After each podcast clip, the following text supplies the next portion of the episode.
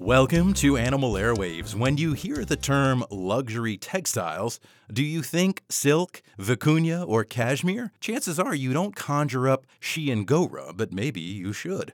Chiengora, a mashup of chien for dog and Gora for legendary Luxe Angora fibers, means turning dog hair into textiles. Since the hair is simply gathered after grooming, no dogs are harmed. There's a lot to be said for dog hair. It's hardy, fine yet warm, and spins into gorgeous fabric. It's the marketing that's tough. Gathering dog hair from grooming salons is ideal for consistency but costly. That's why some dog yarns cost at least $650 per kilogram. Once pooch parents are educated about the process and the sourcing can be scaled, these high quality textiles might be able to sell themselves. Animal Airwaves is brought to you by the UF Veterinary Hospitals, embracing the value of preventive pet care.